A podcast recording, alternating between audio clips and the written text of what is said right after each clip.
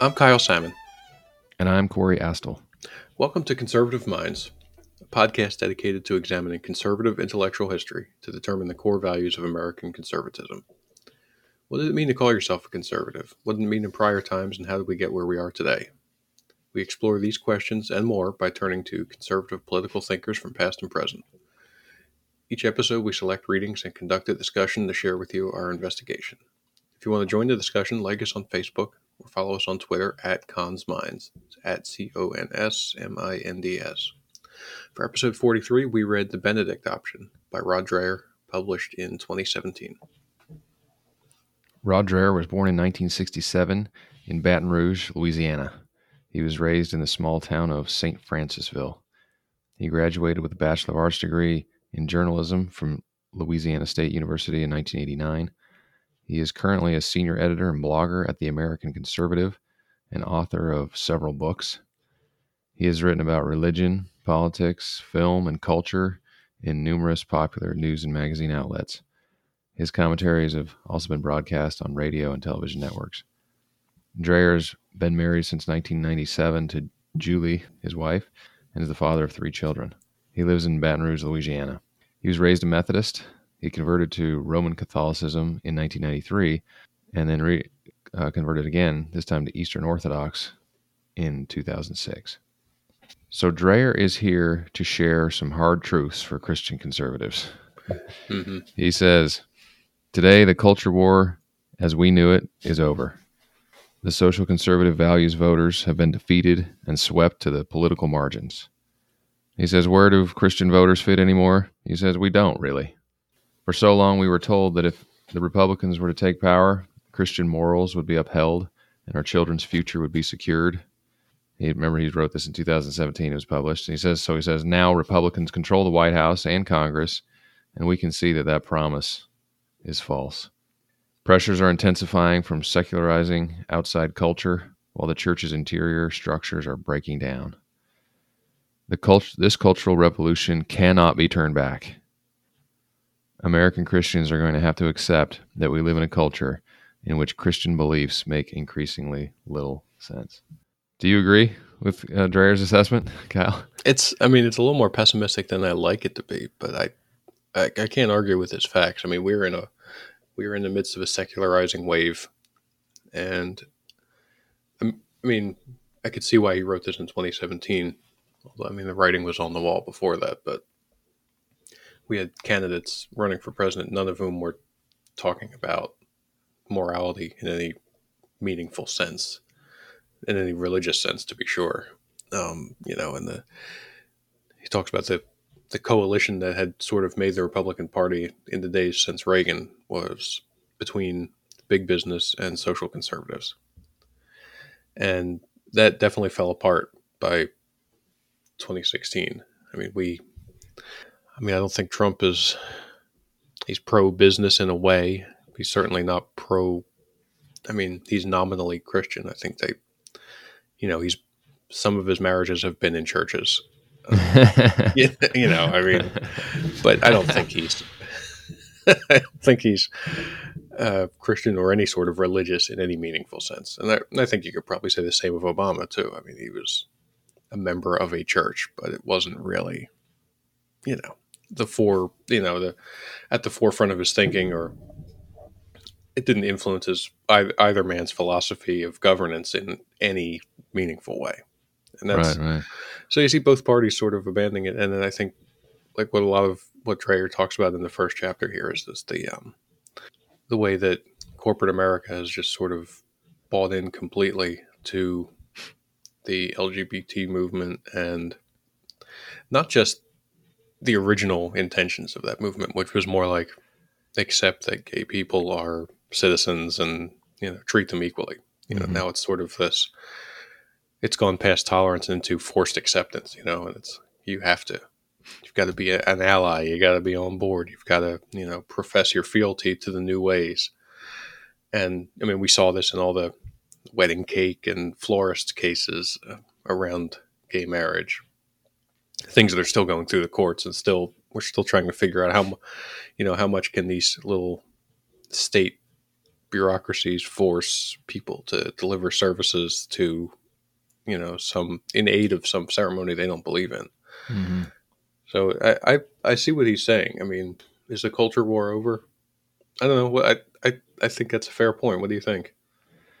I, I feel like the culture war is still raging, but maybe not in the same ways. And I, of course, I, you know, I definitely agree with his hard medicine, which is that overall, from the high watermark of the Bush administration, where it really, we really had Christian conservatives riding high. You know, I mean, I remember, let's say, t- you know, 2003, four, five, all the projections were, you know, we're going to have this this uh, conservative majority into infinity, Mhm. and you know, we're going to beat back the sexual revolution and and all this individualism, and you know, it just it didn't happen, and it quickly receded, and I think it probably always was going to to the point uh, that that Patrick Deneen has made in you know in a previous episode that we talked about, which is that just the way our institutions are set up, like the we're moving constantly and consistently in the direction of more individualism, more consumerism, uh, more individualism in terms of like per, the choice of lifestyle. You know, you can't you can't really avoid it. He's going to have these remedies that are really interesting, but you know, ultimately, people still have to live, and so they the kids still, you know, Christian kids, same as non-Christian kids, still enjoy the same music. You know, they watch the same movies. You know, all of that is not going to be turned back through you know political action. so No, I, I- I think what he he talks about this um, what has sort of replaced actual Christianity in culture, this moralistic therapeutic deism, mhm. and uh, gives five basic tenets of it, and it really describes a lot of the fake religion that I see in some of my friends and family. This sort of like, hey, God's real, but eh, I don't go to church at all, or read the Bible at all, or follow any of the rules; they're too hard. And it, here's what it, he and he, he's taking this from some other social science research that he cites in the book. But here, the five tenets are: uh, God exists and created the world and watches over it. God wants people to be good and nice to each other. The goal of life is to be happy and feel good about oneself. God does not need to be involved in your life except when you call on him to solve a problem. find And your good keys. people- Yeah, sure. You're gonna you're gonna pray to you know, Saint Anthony to find those keys, but you'll never go to church. That all right. Uh, and good people go to heaven when they die. That's always the one that confuses me about people who don't believe in any sort of meaningful religion, but then they'll still talk about heaven. It's like, well, really? Like that I don't get. Like if you, I, I understand an atheist a lot more than I understand somebody who believes in this sort of vague deism. Be- But that's just maybe Well, it's I just the way my mind works. I don't know. Yeah, but I mean, I think that the way it's been conceptualized, we're here on Earth. God has created an Earth for us to find ways to be happy and feel good about ourselves and build our self esteem. And then when we Yeah. die, we'll get to go spend time with God, being happy, feeling good, and having a high self esteem. Yeah, and that that that middle point about the point of life being to be happy and uh, to feel good about yourself.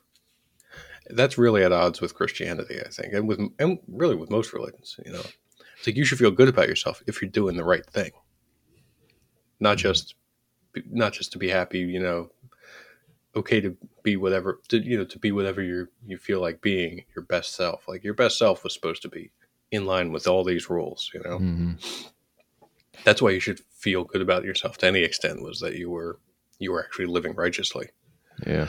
but what it reminded me of is there was a interview with president obama before he was president and when i think when he was running for president and somebody asked him you know what does sin mean to you he said sin is you know like not living up to my values something that doesn't match my values Uh, yeah. Yeah.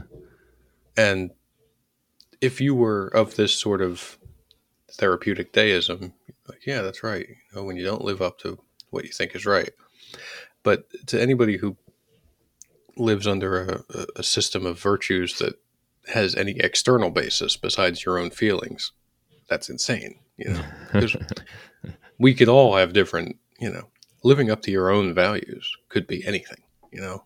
A horrible person could live up to his own values, or so could a good one, you know. It, it's that same thing we've talked about often on this podcast. You know, when you don't have any external locus of of virtue, it is very easy to slip away from virtue and to convince yourself that you're good. Mm-hmm. when there's no- they're good, yeah.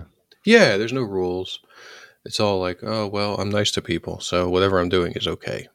You know, it's the same way that people can people can convince themselves of any sort of sin or crime.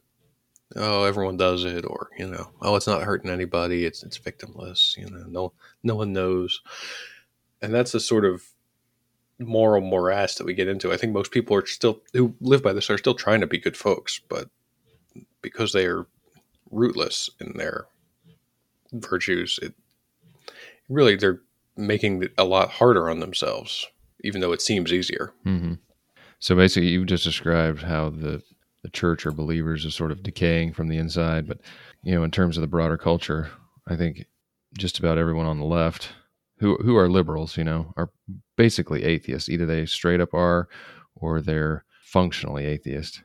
And so you're really talking about an even not even half the population who's strong Christian, and most of them we're gonna say he's gonna argue here follow this moralistic therapeutic deism. so in terms of the you know let's say the the core hardcore believers, you know, and who have who approach the world in the same way you've just described, where there's rewards or or uh, consequences after death. Let's say there's not a lot of. I mean, relatively speaking, in the history of the world and certainly in the history of America, it's it's a much more limited scope of people. And in the meantime, he says we're in the midst, basically, of the next great flood. You know, remember. Noah's flood. He says the light of Christianity is flickering out all over the West. There are people alive today who may live to see the effective death of Christianity within our civilization. That's pretty dramatic. Barring a dramatic Yeah. reversal of current trends, it will all but disappear entirely from Europe and North America. For a long time, we downplayed or ignored the signs. This is basically this is Jeremiah, right? We downplayed hmm. or ignored the signs, the breakdown of the natural family, the loss of traditional moral values, and the fragmenting of our communities. Today, we can see that we've lost on every front. We tell ourselves that these developments have been imposed by a liberal elite because we find the truth intolerable. And what's the truth? That the American pe- people either actively or passively approve. That's pretty solid. You know that that's pretty dire. he doesn't he doesn't mince words. He's he's given hard medicine. But as I read through it, you know, and we've just discussed, I I don't really disagree with him. I think it's let me step back. The effective death of Christianity within my lifetime, I think it's not, you know, that that's overkill. But Yeah, I don't think it's as bad as all that, but it it's shrinking. mhm. You know, it's it's re, it's retreating, and as a as a cultural force, it's retreating. You know, so I mean, even people who didn't believe in older times, you know, they they might have individually had doubts or even unbelief, but they still lived in a system that was shaped by those virtues, and you know, they were still guided by those virtues just because that's what everybody did. You know, I mean, Mhm. your neighbors followed these rules, your family followed these rules. So even if you yourself, you know, were going through life and said, you know, I don't really feel any of this, and I don't really, I'm not sure God exists, but this is the way I live. I, I you people were still living basically this Judeo-Christian morality. And now, as that retreats even farther, and that's what I felt was sort of insidious about this moralistic therapeutic deism is that a lot of it sounds all right. You know, like you, you know, somebody living by that and somebody living by a traditional Christian faith, you know, a lot of the decisions they make are going to be the same. Mhm. You know, there's going to be differences, but it it's not obvious at first, so it doesn't sound bad. It's not like somebody's living as a complete hedonist or a complete uh, misanthrope or sociopath. You know, they're just it's just like the nice fuzzy parts of Christianity, which is a part of it. You know, God does want us to treat each other nice. That's true. You know, I, I think that's true for most religions. You know, I mean, loving your neighbor is a part of Christianity, the big part. So, you know, when he says that a lot of this is just about being cool to each other, that's kind of true, but then it leaves off all the other stuff. So I think it, it slips in in a way that it's like, well, then, you know, that guy, he doesn't go to any church or profess any belief, but, well, you know, nice guy, lives, you know, lives well, treats his family well. Who can say? Who am I to judge? And then it, mm-hmm. it also, it, it makes it easier for the foundations to erode because it's what's eroding them is not that different on the surface. It's Mhm. only when it when everything else is gone that you see this this hollowness that remains. It's not going to support a uh, a just society. Yeah.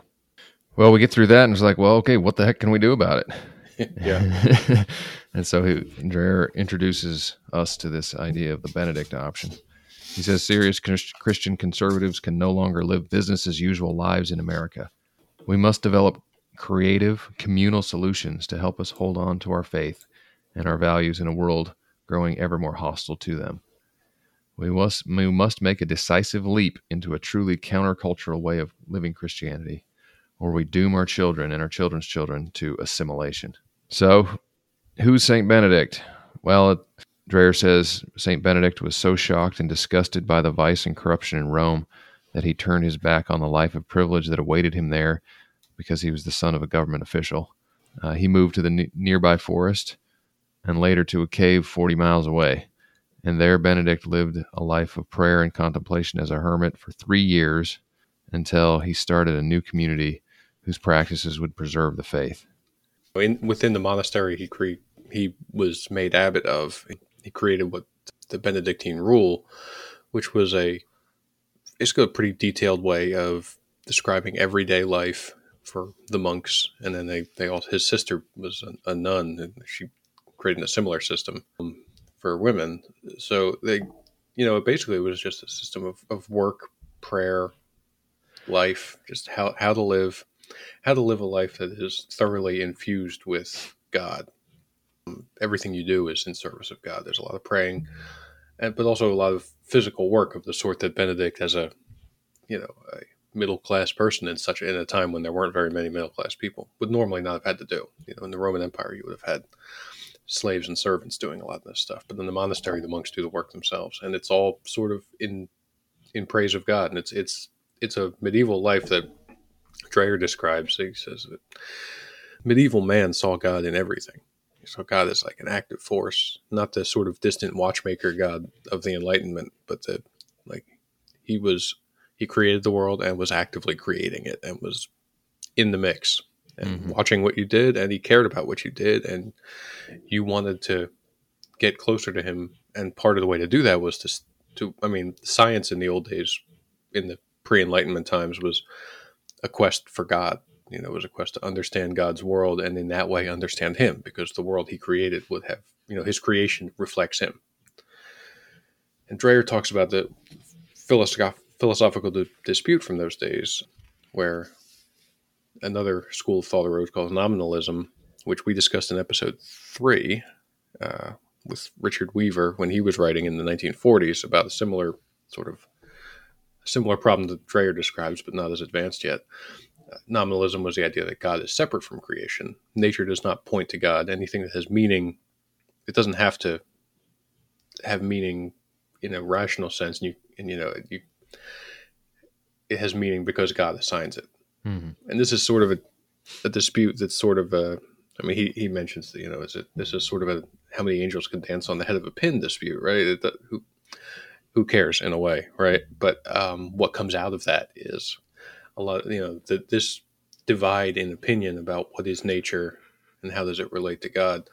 People follow the other path, and it becomes sort of a this you know discovery of, of science and nature becomes detached from God because it's not a path to lead to Him anymore. It's just about finding things out, and that leads to you know the uh, scientific revolution, the you know the industrial revolution, romanticism, the sexual revolution, to Dreher, and and also to Weaver. If you want to go back and listen to that episode, uh, this is the, the the point. This is a dispute that leads to the downfall of stable society. Mm-hmm. dramatic, but um, you know, there's something to it, and it's most people aren't talking about nominalism in their daily lives. In fact, I had not heard of it until we started doing this podcast in back in uh, 2018. Yeah, but um, like a lot of things that are only discussed uh, uh, among academics, the, the results of them do trickle down to everybody else. You know, these changes in, in ideas influence influential people who then live by them and you know things come down you think a lot of the things that are roiling politics today were being discussed in universities 15 years ago but nobody was seriously talking about this. And now it's like, no, no, this is serious. We're going to be protesting in the street about it and suing people about it. And, hmm you know, regular folks are like, well, I never heard of this. Where did this come from? Now, I, now I have to believe it. And that's sort of, I think, what Dreher's getting at here is this, this divide. And he doesn't get as into it as Weaver did because Weaver was a philosopher.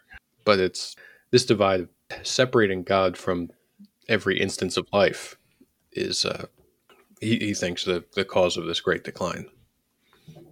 So, in simple terms, Dreher is really proposing that we follow Saint Benedict's example and separate ourselves and build a separate community and sort of build our own separate monastery, Zion, however you want to describe it.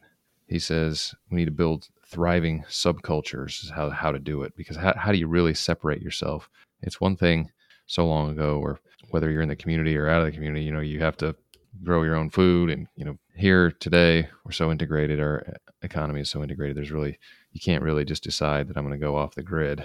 So he says instead, we need to build these thriving subcultures within the, the broader culture. He says we must turn our attention to the local church and community and away from Washington as far as politics. We must build thriving subcultures and embrace localism because Christians can no longer expect to influence national politics as they once could. And in terms of national politics, he says just focus any national efforts on protecting religious freedom, knowing that Repub- he says knowing that Republican legislators take a pounding from the business lobby anytime they move in the direction of, let's say, against gay marriage or even um, transgender rights. Mm-hmm. Um, so, uh, what are the, uh, he calls this Benedict option politics.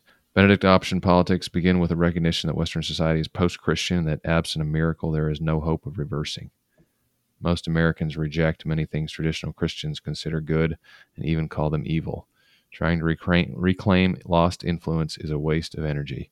So, this is a, a call of retreat, really. I mean, Yeah. Moving forward, But- faithful Christians may have to choose between being a good American and a good Christian. What do you think he meant by that?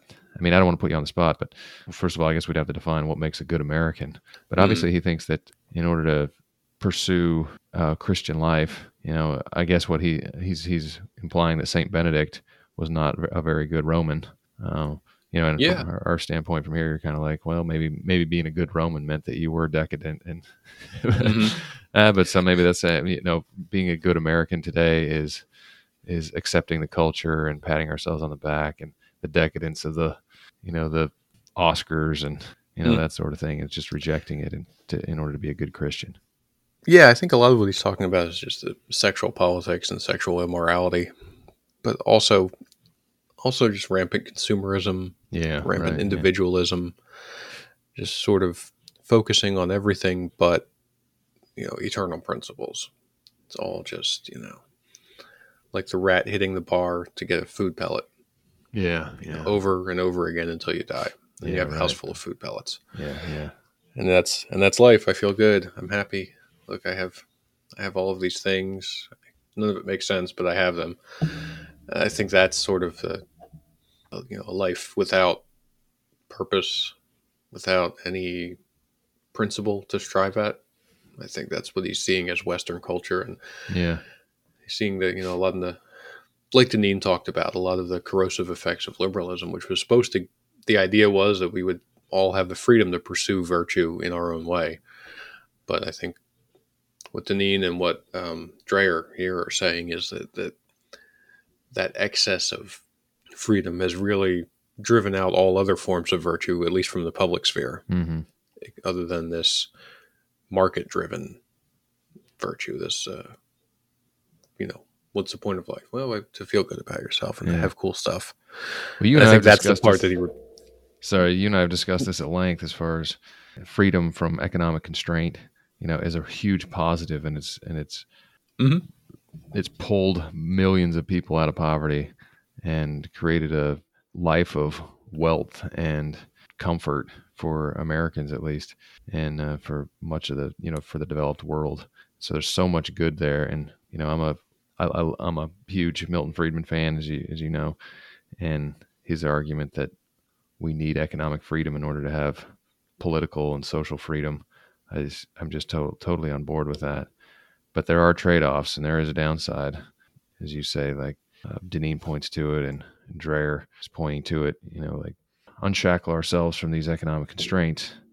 But the trade off is, you know, you, you, slowly but surely become part of this sort of consumer culture. You, you know, the individualism just it's just a wheel that continues to turn, and you can't really beat it back. I mean, he's he's given us hard medicine, and to me, it really was.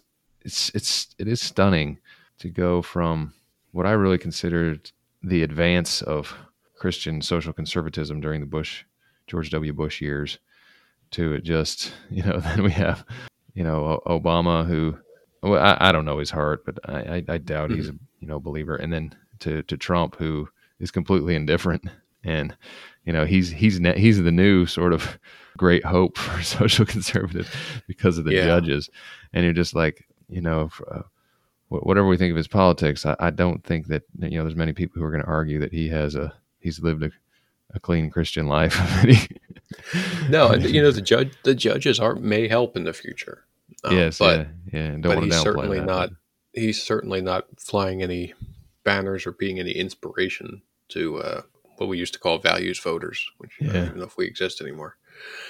So, using the analogy of David, which is always an interesting sign, you know, because yeah, that's when you got nothing left. he, this is a, I mean, in many ways, a raising of the white flag and just saying, "Hey guys, let's let's retreat and regroup. Let's accept the fact that we're we're not going to win, and not only that, much of the efforts that we're putting in right now, we're spinning our wheels, we're getting upset." and making no progress at all. The answer, he says, is to create parallel structures in which truth can be lived in a community. Establish common practices and institutions that can reverse the isolation and fragmentation of contemporary society. So, build that separate uh, community apart from from the larger culture. Help ki- kids learn things they won't get at government schools. You know, he sees writers who write what they really believe and find ways to get it to the public no matter what the costs. Priests and pastors who find a way to live out religious life despite condemnation and legal obstacles. You know, he sees people who decide not to care about success in society's eyes and who drop out to pursue a life of integrity. You know, people who refuse to assimilate. Benedict option communities should be small and rise organically.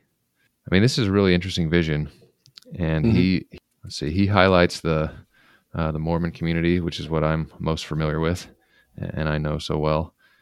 And, uh, and I think in terms of believers in Christ, Mormons do as good a job as you probably can in yeah. you know separating ourselves or whatever and trying to create separate communities and try to be as as um, you know Mormons would say be in the world but not of the world.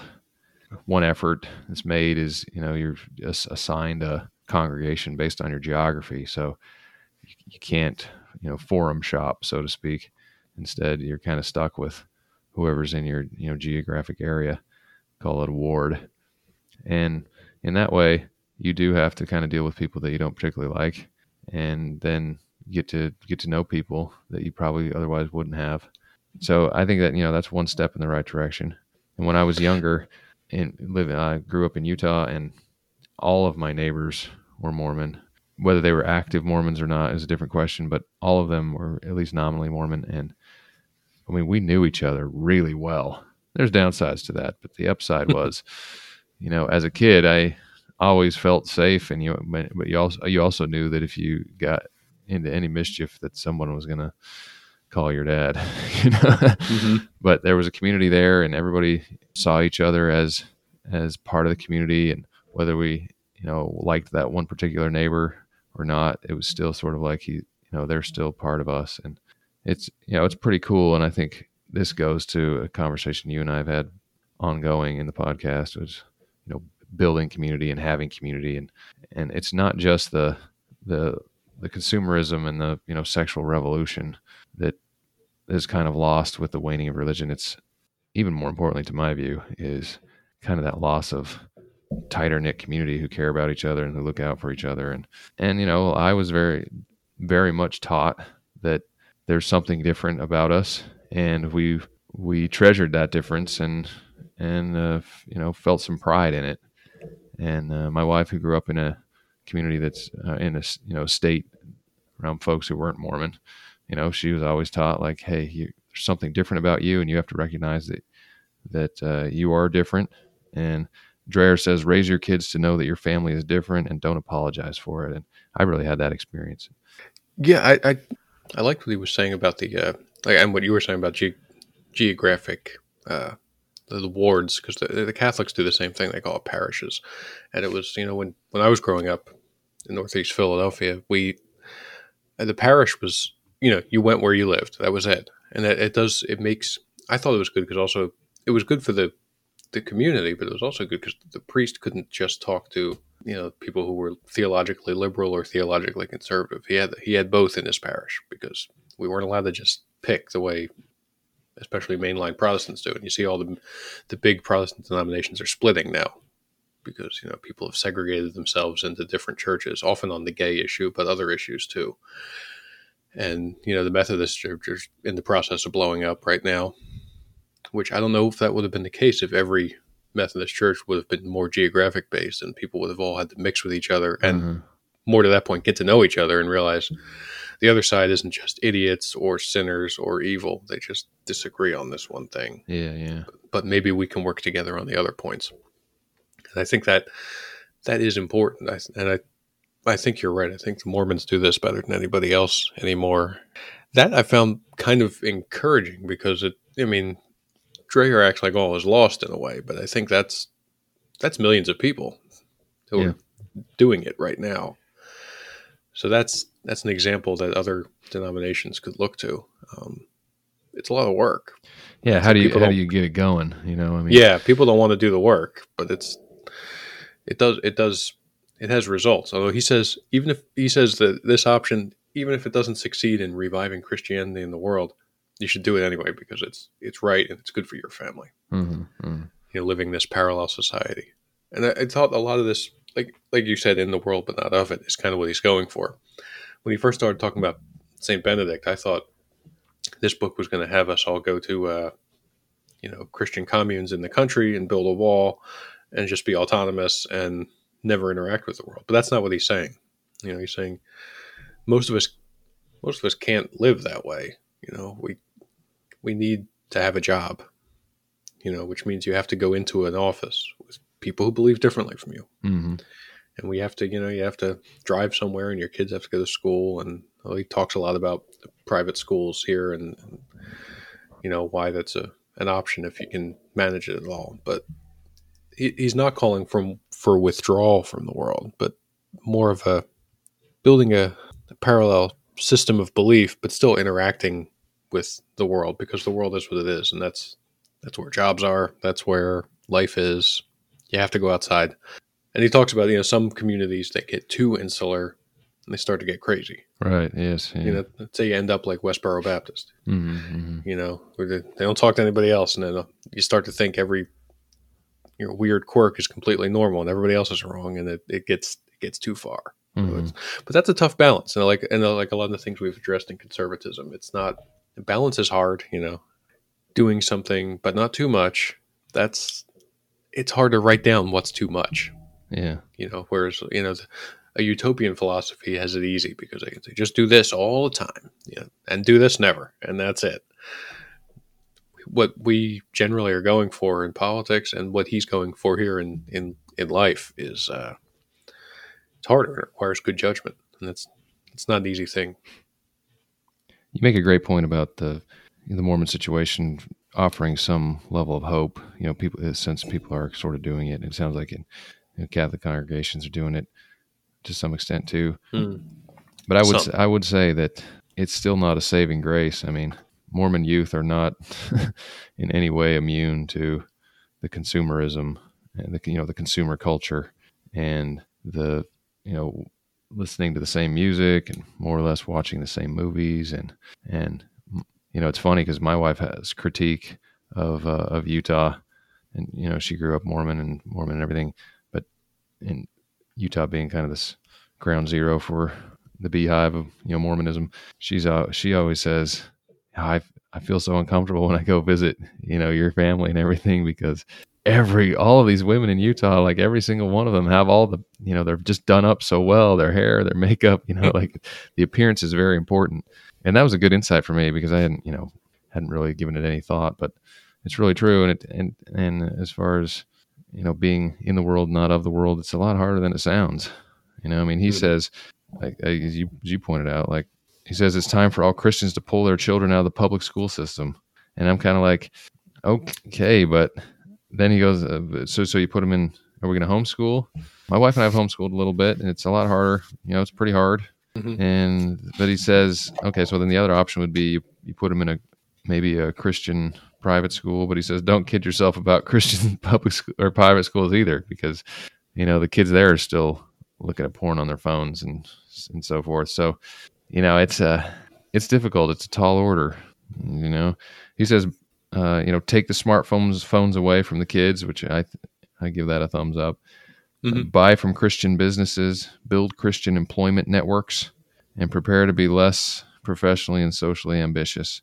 I mean, th- those those are some good steps, and I certainly know people who have who have tamped down their own ambition in order to move back. There's a there is a an overabundance of I mean there's probably 10 lawyers for every law job in Utah because so many have like gone back and mm. made the sacrifice. So I mean so that does happen that all is good, but I mean it's a pretty tall order and how do you you know he says another way to get started is start a church or start a group within your church or open a Christian school. That's, Those are all good, but I mean, so uh, tall order. Yeah. yeah, and I mean, yeah, we're pretty ed- we're educated folks, and you know, most people are just trying to get by. like, st- how do you start mm-hmm. a church? I mean, try, I guess uh, you know, you self select and find that community, but in in some ways, with social media, it's easier to find the. It's much much much easier to find the community, and, but in many other ways, it's it's more difficult because people are not interacting with each other any as much anymore, and certainly not being with neighbors outside. So it just makes it more difficult to to find people, and and you know you, the self selection on social media you, it helps you to find people who are like you, but it sure doesn't help you to get to know people on a personal, individual level, folks that you wouldn't normally otherwise get to know, which is I think yeah, what talk- you need for community. So. He, he did talk about that too about about it's good to live near your church yeah, yeah. And I, I think that's, yeah, there's something, I think we had high hopes for the internet of creating virtual villages and virtual communities. And it did, but it's not this, a virtual community is not a real community. You know, like, I mean, there's something about seeing a person face to face and talking to him and shaking his hand and maybe helping him out with something. He helps you out with something. It's, it's so much different than posting on a subreddit or a you know a message board of any sort you know. You could you could make friends over the internet but they're it, it's hard to say that that's real community. Mm-hmm. yeah. and, you know it's so yeah geographical proximity matters. And there's there's a real burkean thread through this whole book of you know investing in a place you know finding a place and just sticking with it. Like you said maybe dialing back ambitions you know we're it's like, yeah, there's a better job up there in New York, but I'm going to stay here because I've got a lot of roots here and I've got things going on here. My kids are here in school and we've all got our friends and our whole network is here. And it, maybe I'll earn less money here. Mm-hmm. Maybe there's fewer opportunities for advancement here than in Washington or New York City or something. But it's uh, that's that's a hard choice to make too, because I mean, I think ambition did build this country you know, mm-hmm. people people going west to get that you know that homestead where you know they don't know anybody out there, but they went and they settled the country. You know, or or the gold rush in California, drawing all those people out. You know, that's that kind of you know wild spirit is what what settled this great land and and built it to the country it is. I guess he's saying that that too much of that leaves us disconnected. Mm-hmm. Well, so one of my final thoughts, I'd say uh, it, it, would be interesting to have sort of folks on the liberal left read through a book like this. I mean, of course, they'll dismiss the, the religious aspects, but and the believing aspects, but but just to get a sense for how how religious believers view their situation in America. You know, like there's there's there's this assumption that you know Christians are the oppressors and they're the ones who are on top. And it then you look within the community and it's like it couldn't be a more stark contrast. You know, Dreher is telling us for all Christian believers, the war is over. You know, we've lost. It's done. Give up. it's time to withdraw into our into our hermited uh, into our monasteries, into our own com- communities. I guess it speaks to the the broader existential situation for all Americans on you know on the right and the left. Everyone thinks that they're losing, and then mm-hmm. everyone has this view that someone else is a, is is winning and is dominating, and we're and we're losing. And and uh, if we don't win the next election, then you know some, so, somebody was saying this. I can't remember who. Like if we don't win the next election, then everything is lost. All is lost. yeah. And the bunker mentality really survives on all sides, and certainly the there's a disagreement. Certainly, there's disagreement among some believers and and uh, maybe some of uh, other Americans as far as like uh, you know, homosexuality. Although there is a range of of views within the Christian community, as you pointed out, but but um, on the whole, this isn't a this isn't a group of people who feel like they're winning at all, who are who they are are the oppressors, and they wouldn't mm-hmm. define themselves that way or see themselves that way. You know, they they're just like the last gasp. Like, okay, let's just give up on all every front except fight, keep fighting for religious freedom, so that we can make sure that we can still exist, even though we're we're basically the the bigoted scum. Uh, definitely don't feel like they're on top. So, uh, what final thoughts do you have for Dreher? Yeah, I mean, Dreher's got a. Uh, I think it's a, it's a it's a weird kind of optimism because it's it's a all is lost, but we we can still find a way to live. Mm. So I think yeah, I, I'd be interested in what people think of this book, and a lot of the communities he describes in this book who are going, who are living this kind of Benedict option, um, they sound like great communities. Yeah, um, yeah. I wonder I wonder how much it could be replicated elsewhere. There are some if you if you want to read this book, there is some cause for hope, but it's also a. Uh, I mean, I think he's a he's a realist about what our chances of having a mass Christian culture is, and it, the chances aren't good.